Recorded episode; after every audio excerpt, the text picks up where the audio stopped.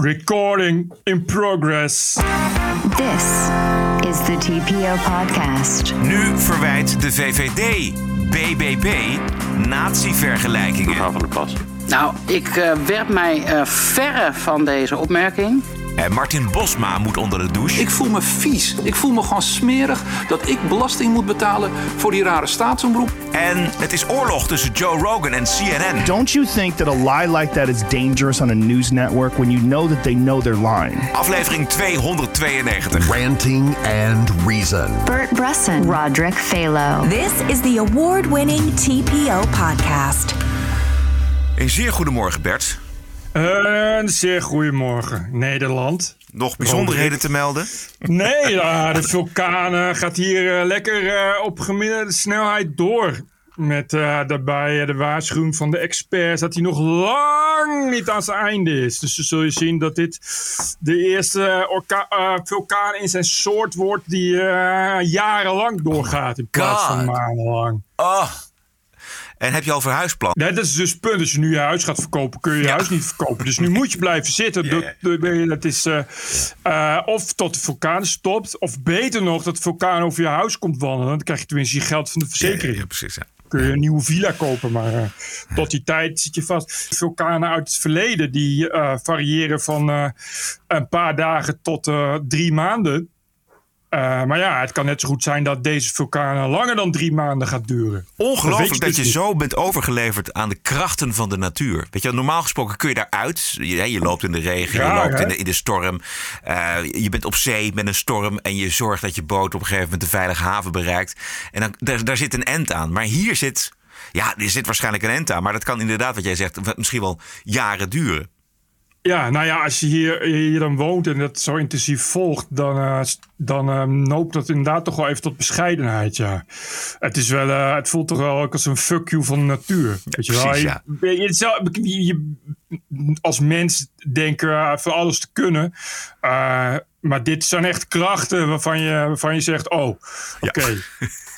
Het is, ik bedoel, ja, het is, het is, gewoon, het is gewoon, je denkt en je staat daar niet bij stil. Maar dat heb ik nu als ik hier loop, denk ik van ja, het, het had ook, het kan dus ook hier zijn. En alles wat je hier ziet, wat ik hier om me heen zie, is, gewoon, is dan gewoon weg. En daar doe je gewoon niks tegen. En als je dan bedenkt dat het, uh, die, die magma, die is dan al honderden miljoenen jaren oud. Wat dan naar buiten komt zetten. En um, uh, nou ja, dat is een beetje, je voelt je dan toch een beetje nietig, zal ik maar ja, zeggen. Ja, precies. Beetje... Exact. Want die aarde gaat gewoon zijn eigen gang.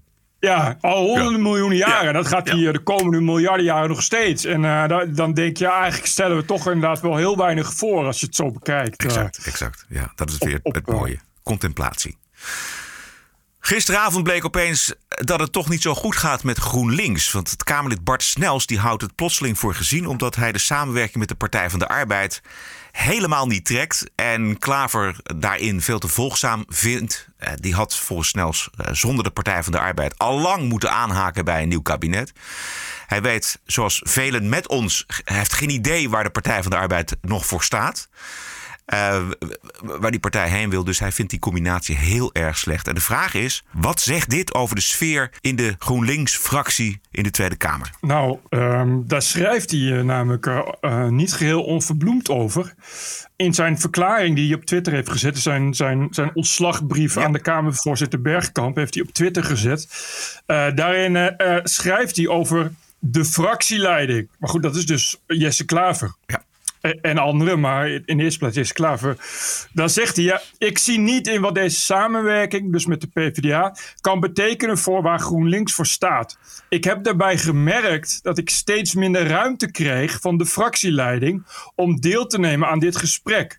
Het zou goed zijn als de fractie eens het gesprek voert over hoe besluiten worden genomen en wat de zeggenschap is van Kamerleden over de werkwijze van de fractie en de samenstelling van het fractiebestuur. Ja. Dat is dus vrij harde kritiek op Klaver. En dan moet je bedenken dat deze persoon uh, pas in 2017 Kamerlid werd voor GroenLinks. Maar voor die tijd onder andere als woordvoerder van Femke Halsema en als adviseur van Jesse Klaver werkte. Dus dit is iemand die al heel lang geleden is ingewijd in de geheimen van GroenLinks. En ook al heel lang meegaat met diezelfde fractieleiding die die bekritiseert. Ja. Hij heeft daar niet alleen mee te maken gehad. Maar ik moest ook onmiddellijk denken aan Zini Usdeel. Die daar ook mee te maken heeft gehad. Die, is, Ja. die, die fractiediscipline is, is veel en veel strenger en veel harder en veel top-downer. Ja, deze Snels wordt ook kort gehouden. Nou ja, het, eh, kijk, Zini Usdeel was het van je, je kan die kamervragen niet stellen. En dat was nog Zini Usdeel. De, maar dit is dus iemand die, ja, een, een, een vertrouweling, die er al Ja. heel lang bij zit. Ja. waarvan je verwacht dat hij toch op zijn minst korte lijnen heeft met Jesse Klaver. Maar ook die kan dus niks. En dan ook nog eens een keer op een ja, toch wel heel pregnant vraagstuk. Namelijk die samenwerking met de Partij van de Arbeid.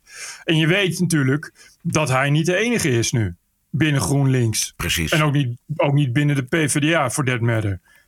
Dus het, het zegt wel iets over, over hoe, hoe hard het dus rommelt. En ik denk wel dat dit, eh, dat zo'n prominent ook echt opstapt als Kamerlid. Dan Dat heb je alles geprobeerd. En bovendien was hij ook een beetje een coming man daar. Ehm, en inderdaad, Dit. wat jij zei, een vertrouwenspersoon Precies. van Klaver. Dus hier is nogal wat aan vooraf gegaan. En, Nou ja, hij schrijft letterlijk dat hij het kiezersbedrog vindt. jezus. En, en dat betekent dat je, dat je als, zoals hij dat schrijft eh, in, in zijn brief. Ja, ik, ik, ben, een, ik ben echt een, een. Nou, ik geloof in de politiek van GroenLinks. Ik geloof in, in een progressieve en constructieve politiek. En ik vind echt. eh, ja, het is iemand die zegt: ik kan dit niet met mijn serieuze GroenLinkse principes verenigen. Ja. Ja, dat is wel dat is heel ernstig. Als, je zo'n, zo ver, als het zo ver gaat, dat je dan moet zeggen: Oké, ik snap dan op, echt als Kamerlid. En ook niet als, als GroenLinks-lid. Ik Nee. neem mijn zetel mee, maar ik ga, gewoon, ik ga gewoon weg uit de Kamer. Dat is wel. ja, ja. eh, en, en dat is eh, opvallend. Hij schrijft dus ook dit. Eh, de afgelopen jaren heb ik gemerkt, de Haagse politiek leek steeds meer te gaan om het beschadigen van anderen. Het was destructieve politiek die de boventoon voerde, zelden gericht op iets tot stand brengen in samenwerking met anderen. Daarin, dat kan iedereen natuurlijk herkennen, dat dat zo is. Maar hij heeft natuurlijk gedacht, ik zoek binnen GroenLinks iets waar ik dat niet heb. En dat lukt dus niet. En hij kan dus kennelijk niet overeenkomen met die fractieleider, met Jesse Klaver, om daarvan weg te blijven. En dat is dus heel ernstig. Exact. En hij zegt, die stijl past mij niet. Ik ben zeer groen en nogal links. Maar ik heb een hekel aan getuigenispolitiek en aan onverantwoord opportunisme. Dus dat- Juist. Dat, is gewoon een onvoorstelbare beschuldiging aan het adres van zijn, van zijn eigen partij. Eh, overigens, als we dat toch nog even zijn. Ik las gisteren de maandelijkse peiling van INO Research. Ja. Waarin eh, eh, de grootste verliezer D66 is met weer vier zetels eraf. Die staan nu op, eh, ik geloof, 15 of 16 zetels.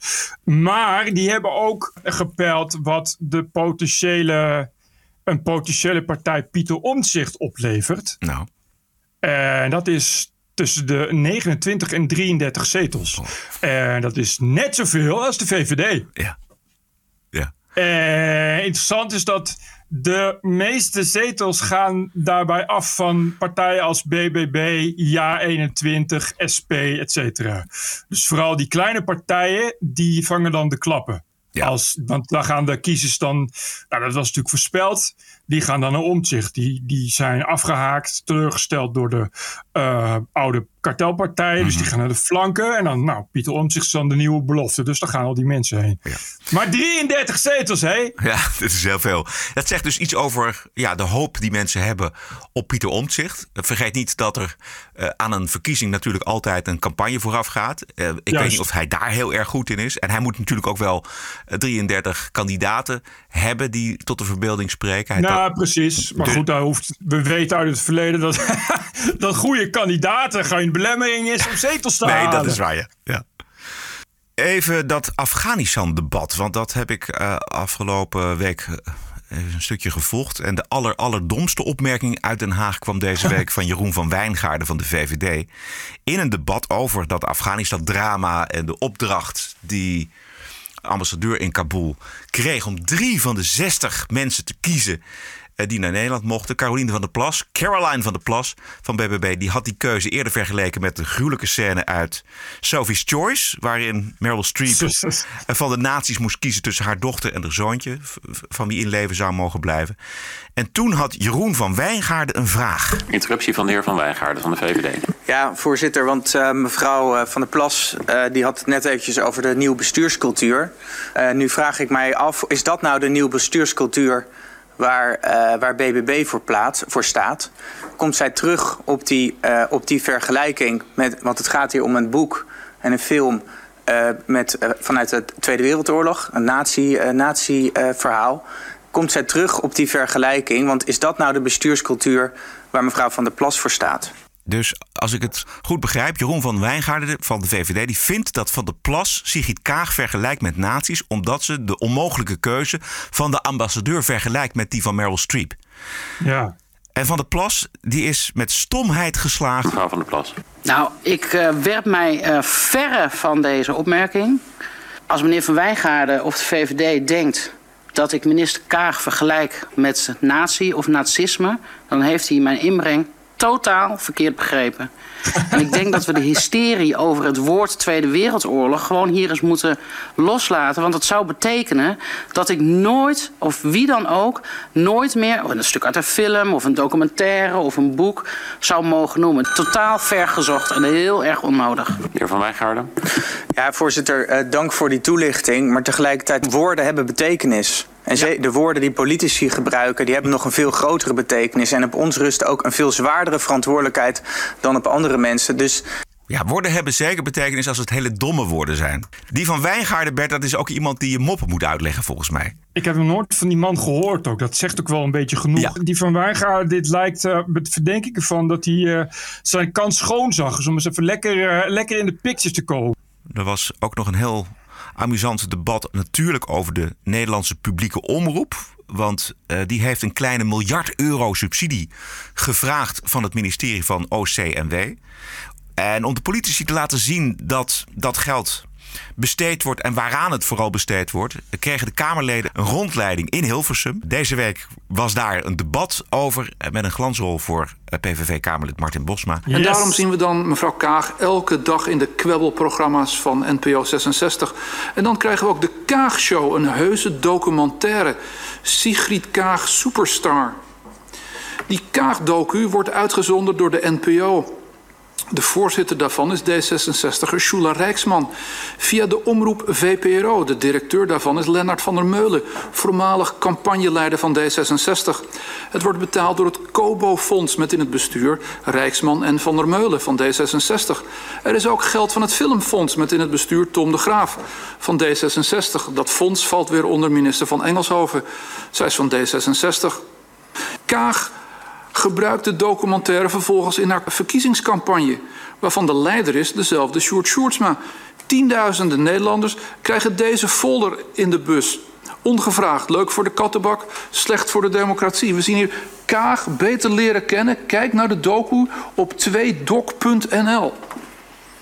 En de documentaire is nog steeds te zien waar? Nou, op de website van D66. Ja, dit. Ja.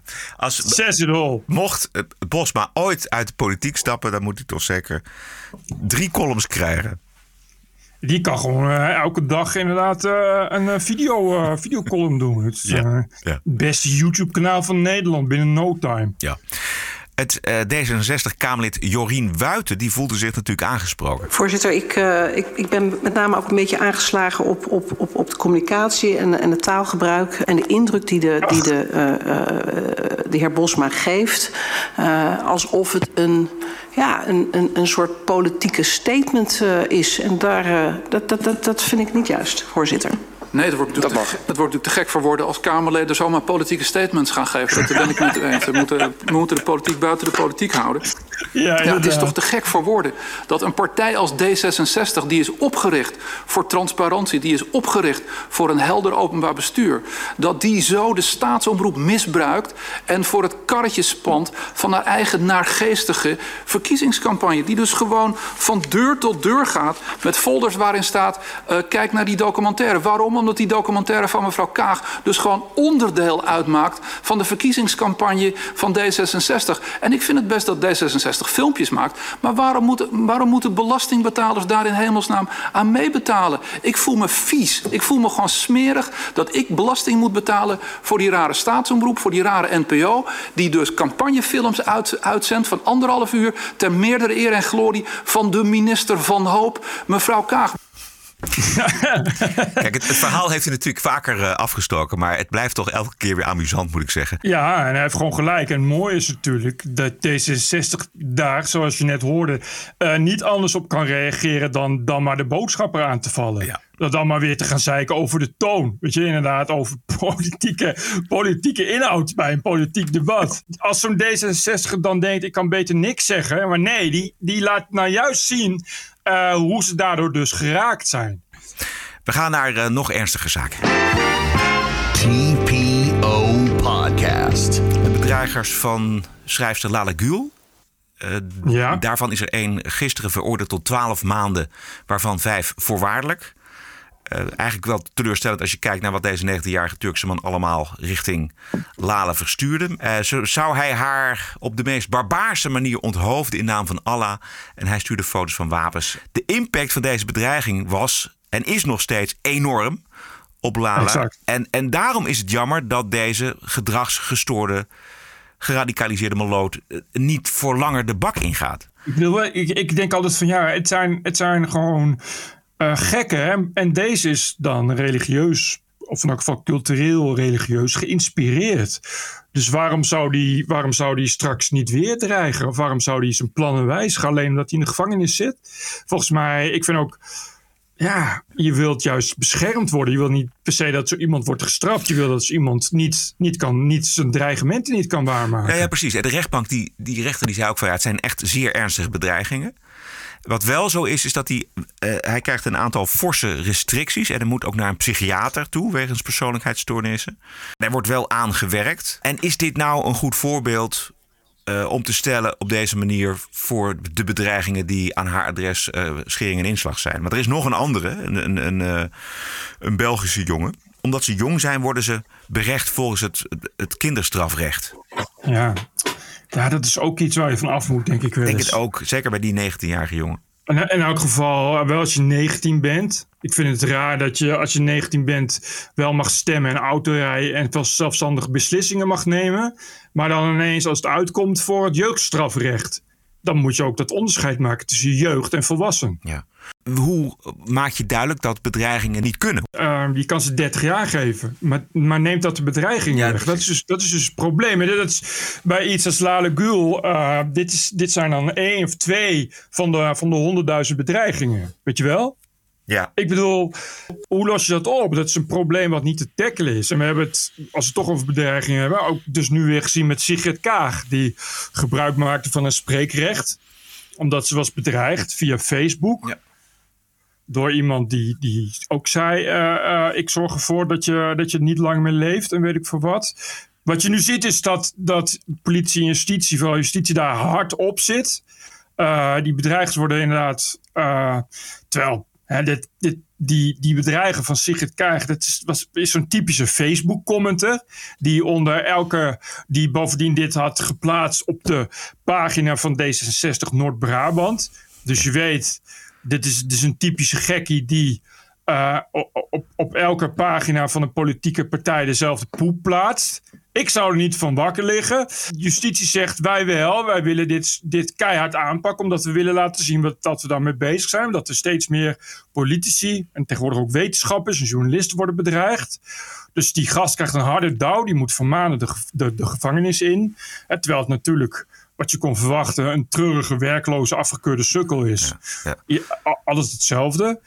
Um, maar ja, je weet nu al, uh, dat het een van duizenden is. En je weet nu al dat uh, als je nu op Facebook gaat kijken, er, er, er evenveel van dat soort sukkels zitten. Ja, en de vraag is of, hoe dat dan te stoppen of in te dammen is. En dat, Precies. Dat is de vraag. En ja, dat zou kunnen zijn doordat je weet van nou, als ik, ga, als ik achter mijn laptop zit en ik ga lekker bedreigen, dan hangt mij eh, misschien wel vijf jaar, zes jaar gevangenisstraf boven het hoofd. Er is natuurlijk wel een groep die dat heeft. Is natuurlijk een groep die uh, nog nooit een rechtszaak, zijn rechtszaal van binnen heeft gezien. En op het moment dat het wordt veroordeeld, zich helemaal kapot schrikt. He, omdat het natuurlijk in 99% van de gevallen zijn het eigenlijk mensen zoals jij en ik. die in een geëmotioneerde bui iets zeggen waarvan ze niet doorhebben hoeveel impact dat heeft. Ja. En die worden natuurlijk met een keiharde veroordeling. Die denken, nou, uh, ik ga voorlopig niet meer Facebooken. Want uh, ja, dit, maar ja, dat is natuurlijk maar een kleine groep. En ik vind uh, het probleem is dat je, net als de dreigers van Lale Gul, maar ook uh, als je bijvoorbeeld die, die, die complotdreigers ziet, die, zoals, die, zoals die lui in, in, in Bodegraven, hè, die, Ja. van die Telegram-kanalen. Dat soort lui, ja. Het enige wat er gebeurt is dat er alleen maar mee wordt versterkt. Want die zeggen, zie je wel, de overheid is erop uit om met een complot om mij, om mij de vrijheid van meningsuiting door de, te- door de neus te boren. Ja. Dus, Maar dan is er wel een, misschien een, een opvoedende kant aan het strafrecht. Dat je duidelijk maakt, de vrijheid van meningsuiting houdt op een gegeven moment op als je mensen gaat bedreigen. En ja, maar die, je, je, je haalt bij dat soort mensen. eh, haal, je, haal je die angel er niet uit. Maar moet je daar rekening mee houden? Nee, dat niet. Dat bedoel ik niet. Integendeel, dat is het laatste wat je moet doen. Je kan ook als, als OM kun natuurlijk niet rekening gaan houden met strafbaar feit is een strafbaar feit. Dus dat, dat kun je niet zeggen, oh ik ga niet straffen, want ehm, maar het is wel een probleem wat zich niet zomaar laat oplossen. En niet strafrecht niet voldoende is. En dat is een, dat is een groot probleem. Strafrecht niet voldoende is. Je bedoelt dat, dat mensen dan psychiatrische hulp nodig hebben? Wat? Ja, voor, voor- strafrecht is niet voldoende voor gekken. Nee, nee, nee, precies.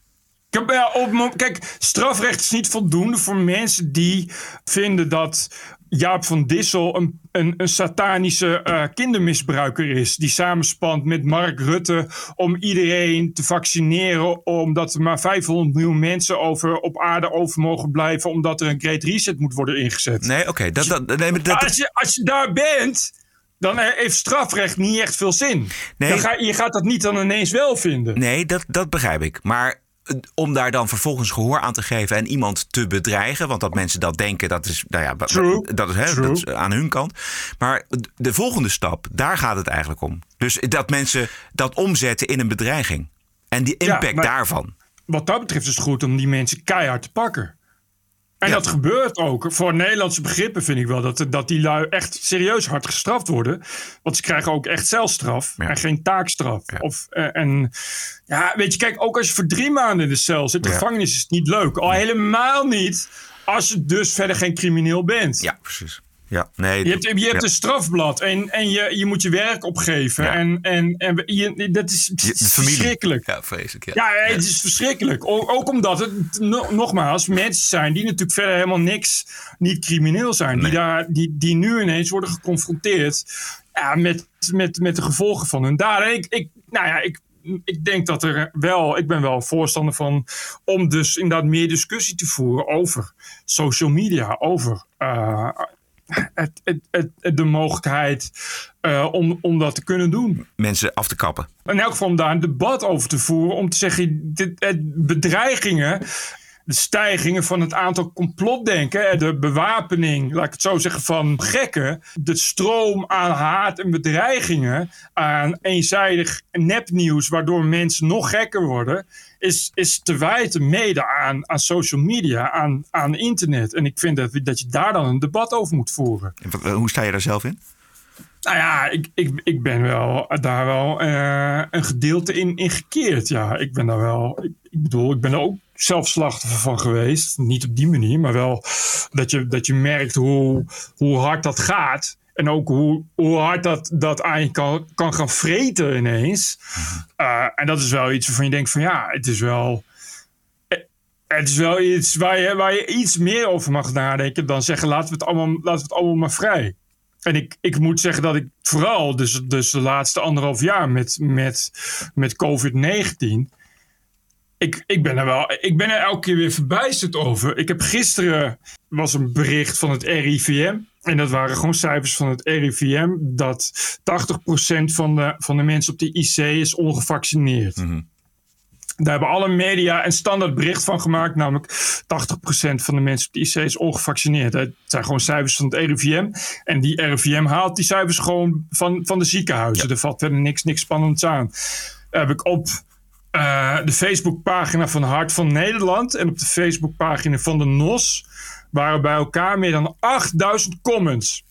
Oh. En al die 8000 comments zijn 100% mensen die zeggen: fake news.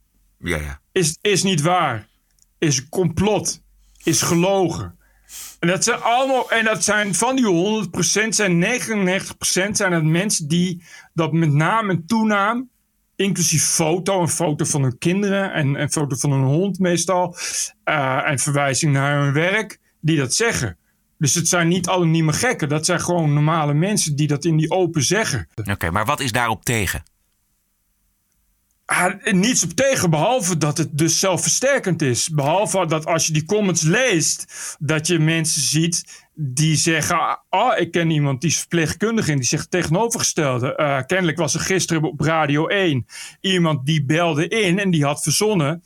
Uh, dat die verpleegkundige was in de IC. En die had gezegd: Nee, ik, ik werk op de IC. En alle, alle, alle zieken hier zijn gevaccineerd. En toen heeft die DJ heeft toen meteen gezegd: Dit gaan we niet doen. Want ik weet helemaal niet of jij gevaccineerde bent. Uh, dat werd opgenomen en vervolgens verspreid onder een, onder een berucht Twitter-account. Ja. En je zag vervolgens gisteren in die Facebook-comments de hele tijd mensen die dat deelden. Nou, ik heb Radio 1 heeft gezegd. Ja, ja, dat. Ja. Dus je ziet ja. Hoe, dat, hoe dat telkens heel erg misgaat. Dus wat staat tegen? Nou, niks. Behalve dan uh, dat het wel een probleem wordt. Nou, Als je ziet hoe mensen dat, dat aan elkaar versterken. En die echoput steeds groter wordt. Ja, de, ik, dat zou kunnen. Maar dat, dat weten we ook niet of dat versterkt. Als je kijkt naar de vaccinatiegraad in Nederland, die is heel hoog. Hè, die is 87 procent. Er blijft altijd een groep over die dat niet doet. En er blijft altijd een groep over van mensen die dat niet doet om deze redenen. Om de, hè? de vraag is of die groep groter wordt. Het zegt wel iets, vind ik, over het versterkend vermogen van die social media. En als je bedenkt eh, dus dat het in Ethiopië en Myanmar uitlokt tot massamoord, Ja, ja. tot genocide, dan begrijp je dus hoe dat effect is. Ho- Hoe dat uitrolt. Ja. En dan begrijp je hoe dat dus een probleem is.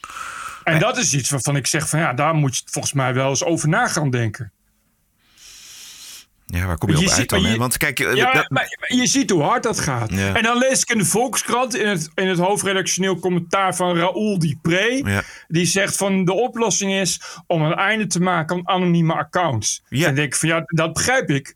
Alleen ga dus maar eens kijken op Facebook. Daar zijn ze helemaal niet anoniem. Die anonimiteit is echt een, echt, echt een schaduw. Want dat, dat komt voort uit, uit Gordon. Die heeft dan 40.000 handtekeningen die hij aanbiedt aan de minister. We moeten stoppen met anonimiteit op internet. Want iedereen die maakt Gordon op internet kapot. Altijd. Want het is Gordon. En dat zijn dan inderdaad natuurlijk anoniemen. Maar ik kan je nu al vertellen dat als je anonimiteit verbiedt en weghaalt, dan doen die mensen exact hetzelfde. Die mensen gaan niet stoppen met Gordon uitschelden omdat ze niet anoniem zijn. Zeker op Twitter kan ik me iets bij voorstellen. Want daar Ja. gebeurt heel veel anoniem, Dat vind ik ook. smerig. Ik denk wel dat het een Ik- dempend effect kan hebben.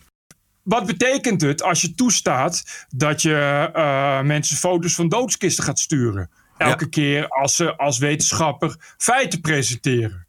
Ja, precies. Nee, dan is- denk ik, hoe, hoe slaat die Jack van Twitter daarmee eigenlijk? Ja. Ik bedoel, het is niet iets wat je zomaar aan je voorbij kan laten gaan. En, en kijk, het probleem vind ik heel erg is dat Twitter natuurlijk een Amerikaans bedrijf is. En zeggen, ja, maar je kan mij niet verbieden. Oh, ik kan die mensen dat niet verbieden, want volgens de Amerikaanse grondwet is alles vrijheid van meningsuiting. Dus ook het sturen van doodskisten. Ja, ik begrijp wel dat je daar als Nederland en ook als Europa een keer zegt van ja, wij vinden dat toch wel iets anders. En, en moeten we daar niet, kunnen daar niet gewoon afspraken over worden gemaakt? En misschien is, dat vind ik wel, misschien is eh, kappen met anonimiteit op Twitter daar wel een aardig begin in. Ja. Jij bent daar wel in veranderd, eh, Bert. Want ik kan me nog wel Ja, heel erg. Ik kan me wel herinneren dat jij inderdaad eh, een fundamentalist was als het ging om vrijheid van meningsuiting. Hoe is dat veranderd bij jou?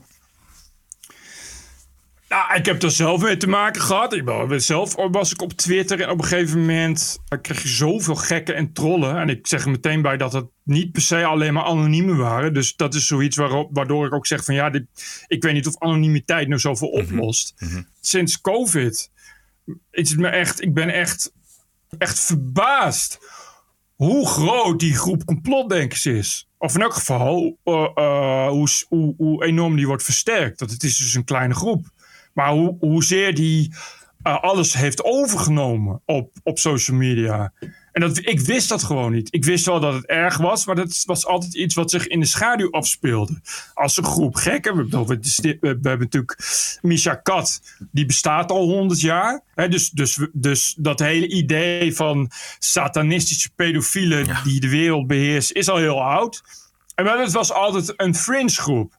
Uh, en, het, en het is echt explosief gestegen. Ja. En dat, is, en dat is iets wat me zorgen baart. En we hebben nu iemand met Hoeveel zetels heeft Baudet? Acht of negen? Zeven? Ja, zeven die, die dit soort dingen hardop aan het zeggen is. Van misschien zijn mensen wel stiekem hagedissen. Ja. En, ik, en dat is, vind ik echt zorgwekkend. Ik zat gisteren te eten met iemand en die had zich niet laten vaccineren. En die beklaagde zich erover, ook richting uh, mij en richting ons, maar vooral ook richting de mainstream media, dat er zo weinig ander geluid is dan alleen maar er moet gevaccineerd worden. Hoe kun je dat nou zeggen? Het eerste wat ik denk, als er nou iets is wat heel veel wordt gehoord, terwijl het een hele kleine groep is, is het jullie geluid. Ja, via de social media. Ja, die hebben dus zo'n beetje internet en social media overgenomen. Nou, ik bedoel, die zoeken daar, daar zoeken zij hun uitlaatklep. Maar voor de rest, zij missen zichzelf aan de talkshowtafels en in het, zeg maar, het serieuze gesprek. En daar ben ik het wel mee eens. Ik bedoel, als je op één kijkt, dan zie je alleen maar Ab Oosterhaus. Precies. En, ja, en dus- zometeen dus, straks aan het eind van de show horen we ook nog een uh, voorbeeld uit Amerika met Joe Rogan, die, die ook iets, precies, iets, anders vindt. En de mainstream media afspraken maakt met elkaar van daar gaan we het niet over hebben. Dat vind ik wel ernstig. Ik, en dat is wel ernstig. En dan denk ik, kijk, wat, als, je, als je die gesprekken met Joe Rogan hoort, denk ik, nou, het zijn wel e- interessante gesprekken. En dat zijn interessante gesprekspartners. Dus dat kun je best, dat zou je ook best in de mainstream media kunnen hebben. En dan moet je niet meteen als een paard gaan stijgen. Weet je, en dat is natuurlijk wat gebeurt. Dat iemand komt die zegt, nou ja, oké, ik wil, ik ben, ik wil, ik wil, uh, ik denk nog na over gevaccineerd mm -hmm. worden. Want, nou ja, ik heb iemand, uh, Brad Weinstein, nou, dat is toch geen domme jongen, die zegt van nou, ivermectine kan misschien ook wel iets ja, zijn. Ja. Weet je, nou, en dan wat je dan krijgt, is dat de mainstream media meteen op. Oh, ivermectine, paardenmiddel. Daar hebben ze wel gelijk in. Is dat je heel erg het idee krijgt dat, die, dat die, de mainstream media. agenda heeft van we gaan geen ja. uh, geluid geven, geen ruimte geven, geen podium geven aan mensen die tegen vaccineren zijn. En dat kan, dat zou kunnen, maar daar heb ik verder geen bewijs voor. Maar dat zou kunnen dat, dat daardoor de druk op de ketel groot wordt en dat, dat je dus extremisme krijgt. Ja. Eh, wat we zien op social media. Dan, en daar moet je dan ook over durven nadenken. Dan moet je, als, je, als je gaat klagen over social media, wat terecht is wat mij betreft. Maar dan moet je ook durven zeggen van oké, maar die mensen komen daar op social media. Die mensen komen daar op internet. Omdat omdat uh, in de mainstream media dat geluid er niet is. Ja, precies. Ik denk ook dat als, als mensen zich niet serieus genomen voelen, dat dat ook zorgt voor extremisme. Ja, eens, het, helpt het, het helpt het gesprek, het debat absoluut niet. Eens, dat is wel iets waar inderdaad dan ook aandacht aan moet komen. Ja. Wij, wij gaan hier nog uh, langer over doorpraten, uh, Bert, andere keer. Oké? Okay? Ja. Nou, TPO Podcast. Zometeen de Wokweek. Maar eerst nog even een andere uh, opvallende gebeurtenis in het Europees Parlement. Morgen is het namelijk een jaar geleden dat de keel van de Franse leraar Samuel Paty werd doorgesneden door een uh, godvrezende moslim die iets tegen leraren had die lesgeven op Franse scholen. Saskia Dekkers die twitterde gisteren over de situatie op Franse middelbare scholen en de problemen voor leraren om het onderwerp scheiding uh, kerk en staat te bespreken met leerlingen. En dat nog altijd 14% van alle moslims in Frankrijk de terreurdaad gerechtvaardigd vindt. Geen woord daarover van de islamitische jongerenorganisatie Femiso, bekend van GroenLinks. Die mocht spreken in uh, het Europees Parlement. Femiso is, is een cover-up organisatie voor onder meer het moslimbroederschap... die tot doel heeft islamofobie op de Europese agenda te houden. As a Muslim woman, there unfortunately aren't many spaces that I can feel comfortable in. Earlier today, one of the attendees present here decided to target Muslim women with the hashtag Stop Immigration. Our workshop that we had on very great topics was targeted directly with hate messages. This needs quick action and is once again proof that even in the midst of our institutions, Islamophobia is present. And it shows how we, we must all work together to tackle this challenge. We need to be committed to the fight against Islamophobia, and I'm sure all of you will be. Thank you very much. Applaus. En niet zomaar applaus, een staande ovatie van het Europees Parlement. Voor deze agenda gedreven mevrouw. Wow. Wat een zeehonden zeg. Ongelooflijk. Vreselijk. Ook wat. eh, dus iemand die twittert stop immigratie. Ja, en dat is dan islamofobie. Ja. Ja. En ik, ik voel me nergens veilig als moslimvrouw. Ik zou zeggen, doe je boerka af. Doe je hoofddoekje af. Heb je ineens nergens last meer van. Kijk, als je als Europarlementariër een beetje eh, informeert over het moslimbroederschap en, de- en deze organisatie Femiso ook, dan weet je dat dit de agenda is. Ze noemt onmiddellijk, ik geloof iets van drie of vier voorbeelden. En de conclusie van haar is, we moeten met z'n allen tegen islamofobie vechten. En je weet ook dat zij Macron beschuldigt van islamofobie. Dan weet je toch dat je niet met een staande ovatie deze mevrouw moet faciliteren. En dit was het eh, Europees Parlement. Ja. Niet een commissie of een Nee, werkgroep. nee, Nee, horen was de flinke zaal vol. Ja. Jesus Christ. Nou, het zal niet het hele Europees parlement zijn geweest eh, wat applaudisseerde, maar toch een heel groot gedeelte.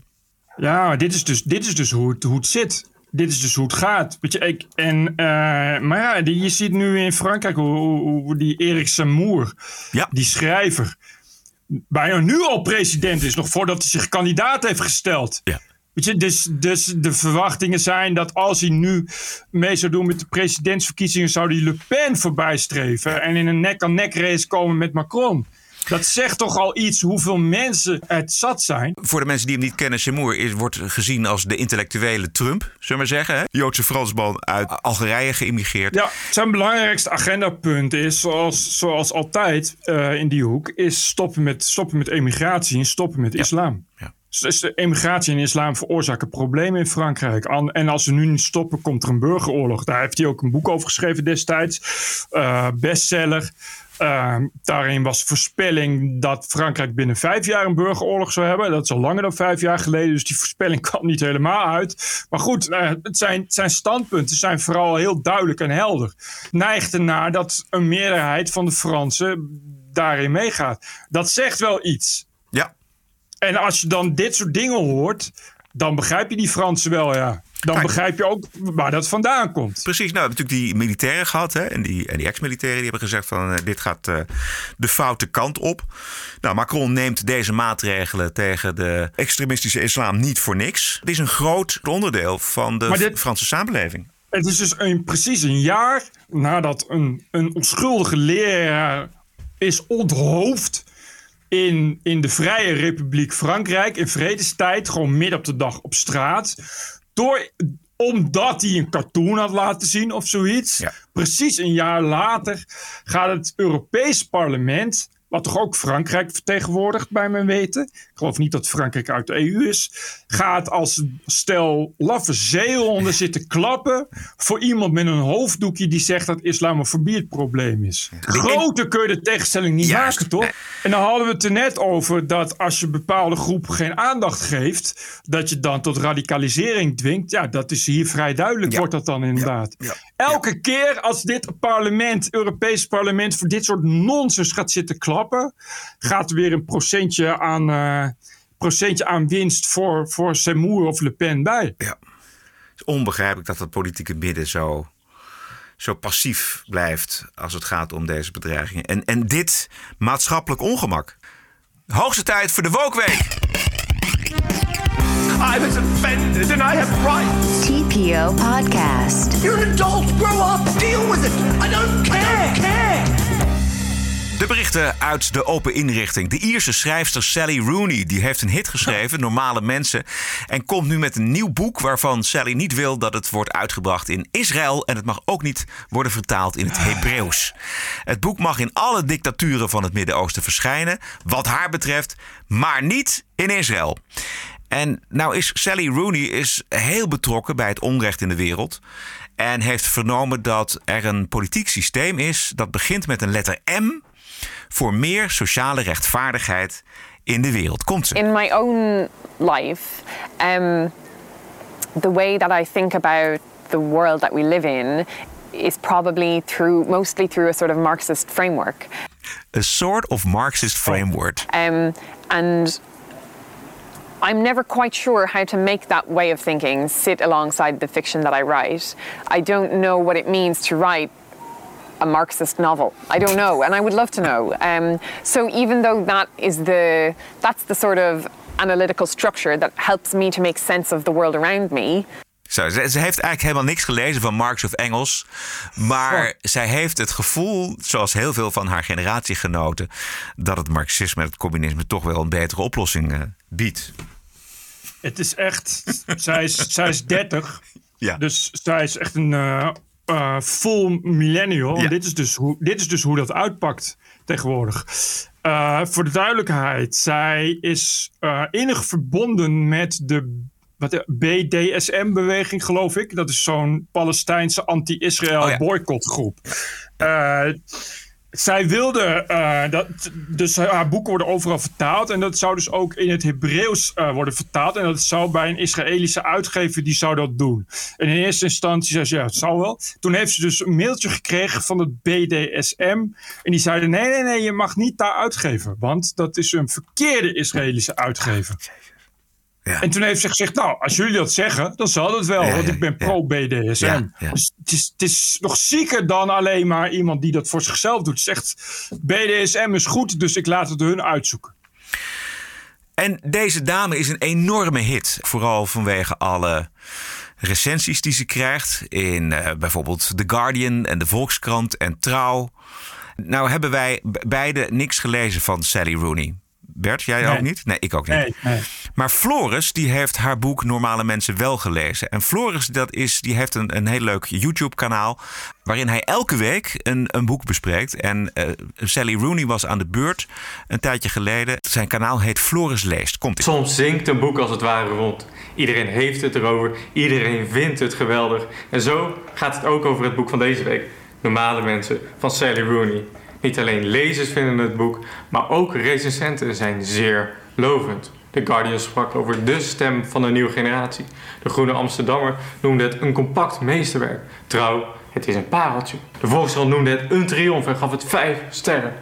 Dus ik dacht, oké, okay, dit moet wel goed zijn. Dus ik kocht het, ik las het en ik zag dat het niet goed zat. Dit boek, het is zwaar overschat. Goh, nou, wie had dat nou verwacht bij een schrijfster van hoop? Precies. Dus het is ook weer zo ongelooflijk. Kijk, het zou zeggen geen slecht boek zijn. Maar we, en nogmaals, we hebben het niet gelezen. Maar het is weer zo geweldig. Je ziet dus een, een sociaal bewogen schrijfster. Een jong iemand die dan wordt opgepikt door recensenten van de progressieve media. Die haar de hemel inprijzen. En dat, ja, en dat zorgt natuurlijk eh, voor een belangrijk gedeelte voor haar succes. Wat wij haar gunnen, dat succes. Maar het, het is wel even mooi om te zien hoe dat is opgebouwd. Nou ja, goed, dus uh, Israël blijft voorlopig verstoken ja. van, uh, van ja. haar succes. Ja. Nou kunnen die allemaal Engels, dus dat scheelt. Maar degenen die geen Engels kunnen, kunnen helaas niet deelnemen aan, uh, aan de weg naar hoop. Wat jammer natuurlijk is. Dat zou ik juist, juist dan niet willen, maar goed. En over Israël gesproken. Ja? We weten ook dat de ijskoop boys, Ben Jerry, geen ijs meer willen verkopen in Israël. En dat lukt nog niet helemaal. Zij gaven een interview aan HBO. Dat was meer dan amusant. If you disagree with the Israeli government policy, why not just stop sales completely? Well, I disagree with the U.S. policy. We couldn't stop selling in the U.S. I think it's fine to be involved with a country, to be to be a citizen of a country, and to protest some of the some of the country's actions. And that's essentially what we're doing in terms of Israel. We hugely support Israel's right to exist, mm-hmm. but we are against a particular policy. You guys are big proponents of voting rights. Why do you still sell ice cream in Georgia? Texas, abortion bans. Why are you still selling there?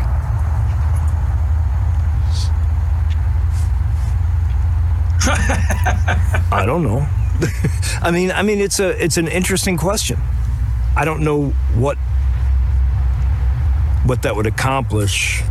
We're working on those issues of voting rights and.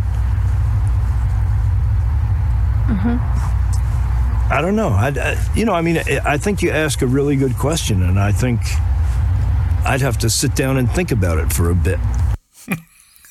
Mooi hè dit? Zo mooi.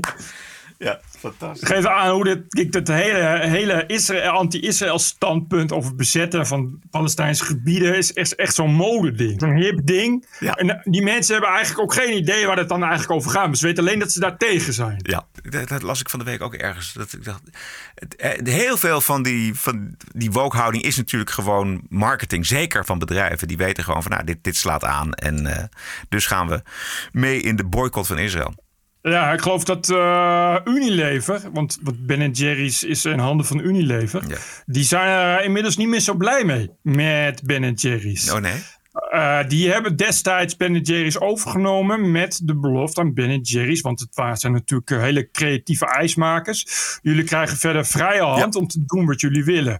Eh, dus ook om te besluiten om bepaalde gebieden niet te kopen. Dat is Unilever inmiddels eh, behoorlijk in de keel aan het steken. Want de aandeelhouders zijn er niet zo blij mee. En er zijn ook steeds meer staten in Amerika die zeggen van eh, wij zijn pro-Israël en hebben niet zo heel veel zin meer in dit soort gezeik van Ben Jerry's. En die spreken daar Unilever op aan. Ja, precies. En Unilever Eh, moet het maar blijven uitleggen. En die is daar Juist. natuurlijk op een gegeven moment ook klaar mee. Eh, en de vraag die de aandeelhouders nu stellen, steeds meer en steeds dringender aan Unilever, is: waarom hebben jullie geen grip op Ben Jerry's? Eh, en dat wordt een, is steeds meer een probleempje aan het worden, omdat het natuurlijk, ja, het is een, echt een, een rogue merk aan het worden. Die, die zich natuurlijk steeds, steeds meer nadrukkelijker bemoeit met allemaal dingen waar je als merk niet altijd heel veel mee te maken wil hebben. Dan, ja, dat is toch die, dat hyperintolerante transgenderactivisme. Uit de Telegraaf begrijp ik dat er binnenkort een wet door de Tweede Kamer gaat die gender boven geslacht stelt. Dus Och, ook al ben je biologisch 100% een man, maar voel je je, identificeer je je als vrouw, dan moet, je, dan moet de samenleving jou als vrouw behandelen. Oftewel, je mag als man bijvoorbeeld meedoen met vrouwensporten, je mag als man in de vrouwentoiletten, et cetera. Nog een paar andere voorbeelden. Natuurlijk het personeel van Netflix gaat woensdag in staking, Bert. Omdat de directie die geweigerd heeft een goed bekeken show van eh, Dave Chappelle uit het assortiment eh, te halen. Hebben we het er vorige week over gehad. En die werknemers, op zich vind ik de houding van Netflix heel goed. Want die werknemers die eisten een canceling van Chappelle. En Netflix zei van weet je wat, eh, we, gaan jullie schorsen. Want het, gebeurde echt, ik geloof wel in een vergadering ook werd er gewoon Ja, gedemonstreerd. nou, het is zo, ehm, er is een groep binnen Netflix die daar protesteert. En er zit ook een transgender bij. Een bekende transgender activist. Die werkt bij Netflix. Eh, en en, en de, haar verhaal op Twitter, dat vindt Netflix allemaal oké. maar de, eh, het bestuur van Netflix had gewoon een kwartaalvergadering. Eh, en toen zijn die mensen daar inderdaad met veel lawaai binnengedrongen. En toen zei het bestuur, leuk, maar nu even niet. Toen kwam beveiliging en zo. En toen heeft het bestuur gezegd, "Ja, dit is niet... Jullie worden geschorst. En dat is niet omdat ze eh, zich hebben geuit over Dave Chappelle, maar omdat ze gewoon een, een vergadering hebben, hebben lastiggevallen. Eh, die schorsing is er weer ongedaan gemaakt. Ook mede door Twitter-geweld en, en, en eh, steun van binnenuit. Grap is wel dat de CEO van Netflix, die heeft nogmaals uitgebreid in een, in een briefing heeft hij rondgestuurd. eh, waarom hij dus Dave Chappelle niet gaat cancelen. Dat is echt heel goed. En hij schrijft namelijk van ja, weet je, eh, ehm, jullie zeggen dat het, dat het niet kan, die grappen van Dave Chappelle, omdat het geweld tegen transgenders uitlokt. En hij zegt van ja, we hebben de afgelopen 30 jaar een enorme stijging gezien van gewelddadige series, van gewelddadige videogames, van gewelddadige films, van gewelddadig entertainment. En uit alle onderzoeken blijkt dat dat niet leidt tot meer geweld. Uh, en daar citeert hij ook echt onderzoeken van, van psychologische uh, instituten en, en, universiteiten. En hij zegt van, er is echt voor mij en, en voor heel veel mensen geen enkele reden om dan ineens te gaan denken dat uh, de grappen van David Chappelle ineens wel tot geweld zouden leiden. Dus als ik, als ik daardoor zou moeten censureren, moet besluiten om dat offline te halen, zou ik dat hypocriet vinden. En hij zegt ook bij bovendien, Netflix, we doen er juist alles aan om inclusiviteit te bevorderen. Ik bedoel, onze hele programmering is inclusief. Ik bedoel, Netflix, de programmering, als je het kijkt, zo woke als de Ja, nee. zeker. Weet je, en de- hij zegt ook, we- hebben daar altijd, oh, zijn we daar op de voorfront bij gelopen. En het zou absurd zijn om dat dan nu ineens anders te doen. Dus hij is echt heel duidelijk. En dit is al zijn tweede mail van ik ga, daar gewoon, ik ga dat niet weghalen. Heel Punt. goed. Ander eh, gevalletje is de kwestie eh, Kathleen Stock, hoogleraar filosofie aan de Universiteit van Sussex in Engeland. Yep. Zij vindt dat transgenders die vroeger man waren niet op de vrouwentoiletten mogen en ook eh, niet opgenomen mogen worden in de vrouwengevangenis bijvoorbeeld. En bedreigingen zijn haar deel. En dat zijn niet, geen kleine bedreigingen inmiddels. Nee. Het is wel, zij heeft beveiliging nodig en dat soort dingen. En moet afzien van, van, van lezingen en weet ik veel wat. Je, je ziet wel dat zij nu van steeds meer media ondersteuning krijgt. Ik heb begrepen dat ze nog Ja. wel steeds ook wordt ge- ge- door de directie van eh, de universiteit. Niet meer door de vakbond, want die, daar, die heeft haar in de steek gelaten. Maar Ja. in de Times, eh, zelfs in The Guardian, zijn er dus nu ook mensen die zeggen: ja, dit gaat toch eigenlijk wel te ver. En voor een land als Groot-Brittannië eh, is dat toch wel eh, opmerkelijk, omdat daar die beweging zo krachtig en machtig geworden is van die eh, de Ja. transgender activisten. Gruwelijk. Ja, en wat, ze, en wat de media ook ziet, en dat is, dat is goed, is hoe eh, dat dus ontstaat. Dus hè, uit, uit een soort Twitter-activisme. Omdat de dingen die ze heeft gezegd, heeft ze al heel lang geleden opgeschreven. eh, in een boek. En dat viel kennelijk niemand op.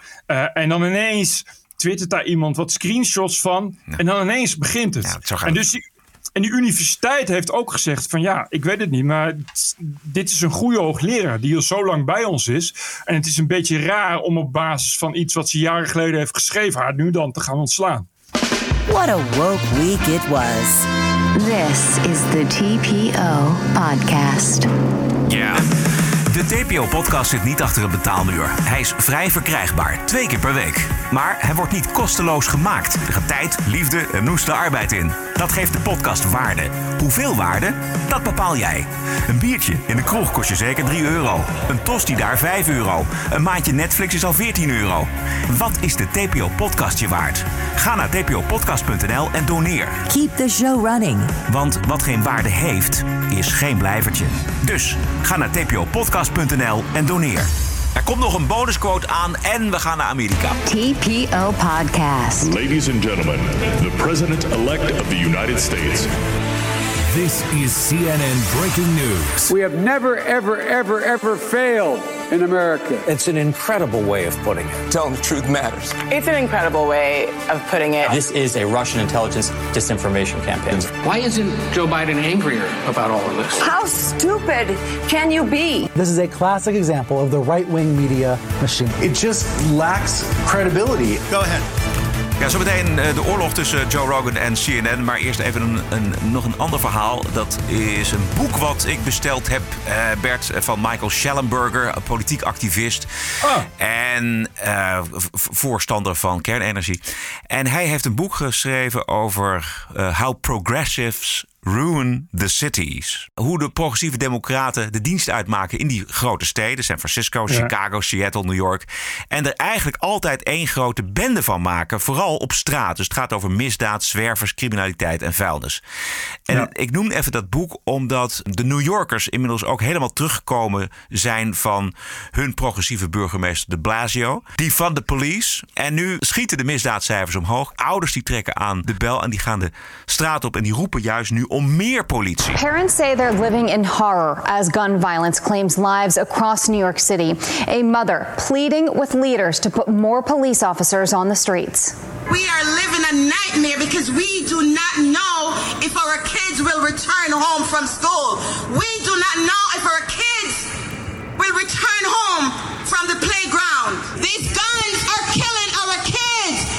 Ja, haar zoon Yep. is dus doodgeschoten. Was, hij was naar een feestje gegaan, een barbecuefeestje. Verder een, een keurige jongen. Niks aan de hand. eh, ging naar huis s'avonds en werd door een nou ja, verdwaalde kogel om het leven gebracht. En dit is die moeder in een interview. We demand more police officers in the street. We, we demand them, you know, to, to arrest kids, to put them in jail. If you're big enough to pull a trigger, you're big enough to serve the time. Right. Ja. Right. Ik zag gisteren eh, op Facebook de pagina van een Amerikaans uh, uh, nieuwsstation. die vierde de verjaardag van George Floyd. Er stond vandaag zou George Floyd zo en zo oud zijn geworden. De comments waren van, oh, gaan jullie nu elke crimineel uh, de verjaardag van vieren en zo? Je gaat toch niet als een nieuwsstation inderdaad nee. zeggen van, dit, vandaag is de verjaardag van George Floyd. Je voelt toch niet Ah, dat je, ja, ik wil dat je zegt van het is heel erg dat het allemaal gebeurt, snap ik. Maar het is, het is toch geen heilige? Nee. Maar kennelijk wel. Ja, zeker, denk, zeker, Ik denk dat Don Lemon zal ook wel gewoon uh, de verjaardag hebben gevierd ja, van George ja. Floyd. Over CNN gesproken. Geweldige fitty tussen CNN en Joe Rogan. Begon ongeveer twee weken geleden toen het journalistieke geweten van CNN Jim Acosta Rogan neerzette als een gevaar voor Amerika vanwege zijn gesprekken over het middel ivermectine. We hebben het eerder over gehad. Het begon allemaal hiermee. Biden administration has struggled with Molly throughout their time managing this pandemic. Getting on top of COVID disinformation, that kind of garbage that you just heard from Joe Rogan there, it is so pernicious. And we can write it off and say, oh, this is just some guy with a podcast and what's the big deal? And he's a comedian. And it's dangerous. It's just so dangerous. It's so dangerous. And Joe Rogan is not some guy. He has millions and millions of rabid fans. He also took the horse dewormer that you can use for lice ivermectin, and he's you know. And he said, and he spread a lot of disinformation. It's just so dangerous, and you just wish he would knock it off. It's not worth it. Please stop. Ja. Zij noemt dus ivermectine een horse dewormer. Dat is een ontwormingsmiddel voor ja. paarden. En dat is het ook, maar niet alleen. Uh, want het wordt ook door artsen voorgeschreven aan mensen met infecties aan ogen, rivierblindheid bijvoorbeeld. Uh, daar is het voor. En daar heeft de ontwikkelaar of de ontdekker van dit middel uh, de Nobelprijs voor gekregen. Rogan heeft Precies. vaker gesproken over het middel. En het heeft hem geholpen toen hij zelf COVID had, zegt hij. En wat doet Rogan dan? Die legt contact met de gezondheidsexpert van CNN, de Chief Medical Correspondent, Sanjay Gupta. En die was er dus afgelopen woensdag. Yeah, a, a drug that has been shown to stop viral replication in vitro. You know that, right? I, I, Why would they lie and say that's horse dewormer? I can afford people medicine, motherfucker. this is ridiculous. It's just a lie. I don't think anyone is. Th- but don't you think that a lie like that is dangerous on a news network when you know that they know they're lying? You know that they know that I took medicine. Like here it is. This is ivermectin. You got this it with it right you. here. Somebody gave it to me. All right, hang on. I, I see, you, the, the, thing is, we're, we're, we're like going so fast. Like I feel like I'm missing. I'm missing. Do you think I want that to, that's a problem that your news network was not, lies?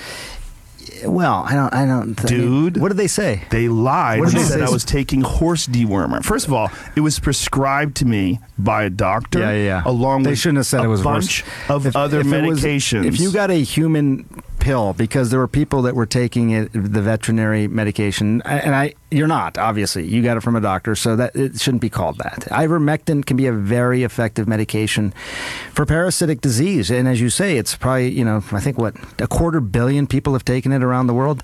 I get that. Way more. So Way more. can- can- Billions of people have taken it. Can, can I just come back to the one I want to talk about? I, two, no, no, two- no, no, two no, things no. on you the ledger. To, you have before we get to that. Does it bother you that the news network you work for out and out lied, just outright lied about me taking horse dewormer? They, they they shouldn't have said that. Why did they do that? I don't know. You didn't ask. You didn't think that was your, you're the medical guy over there. I didn't ask. I should have asked before but they coming did on it with podcast. such glee. No, Yes, they Joe. did. I watched. Ja, hij heeft gelijk. Eh, en je kan er alles van vinden, maar als je CNN bent, moet je bij de feiten houden. Zeker.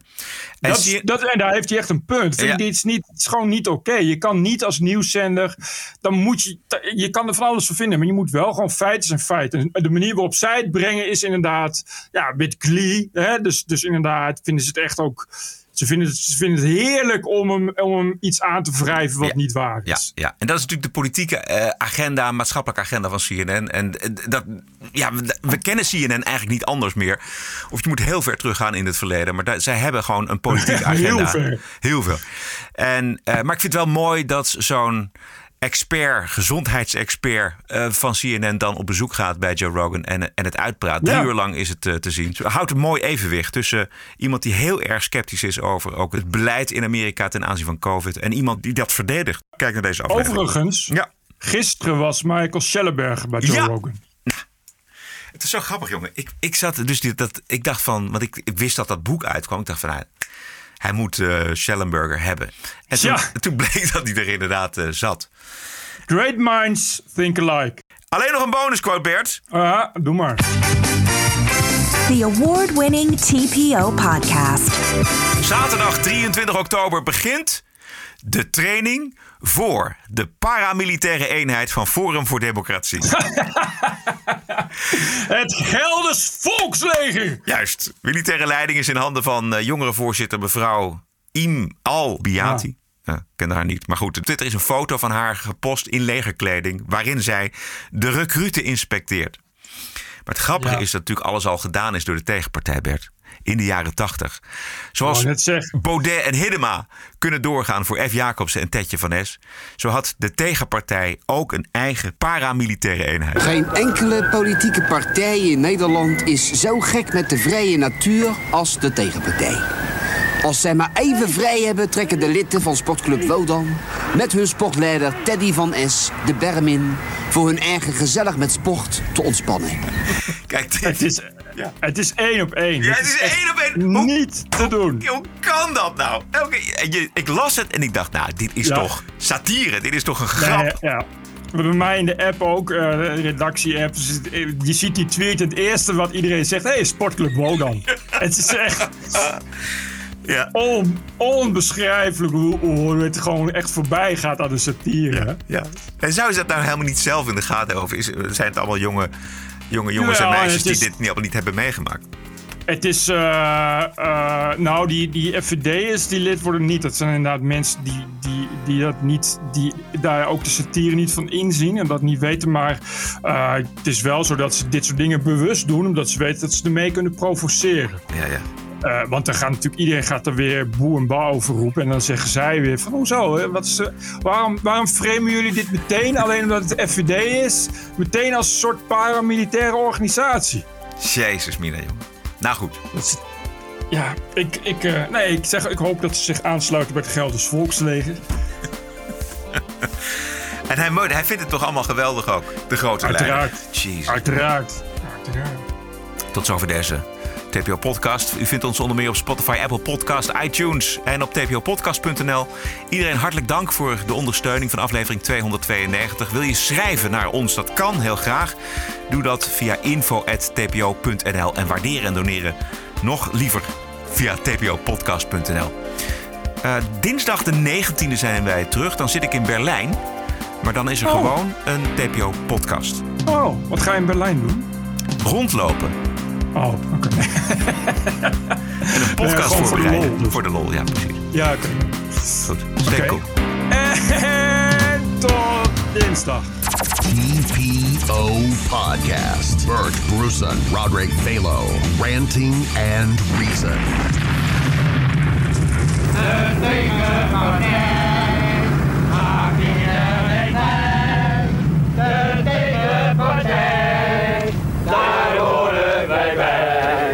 Podcasting is the TPO podcast in the Netherlands. Bert and Roderick. What a show. I'm telling you. Keep the show running. Go to tpo.nl slash podcast. Thank you.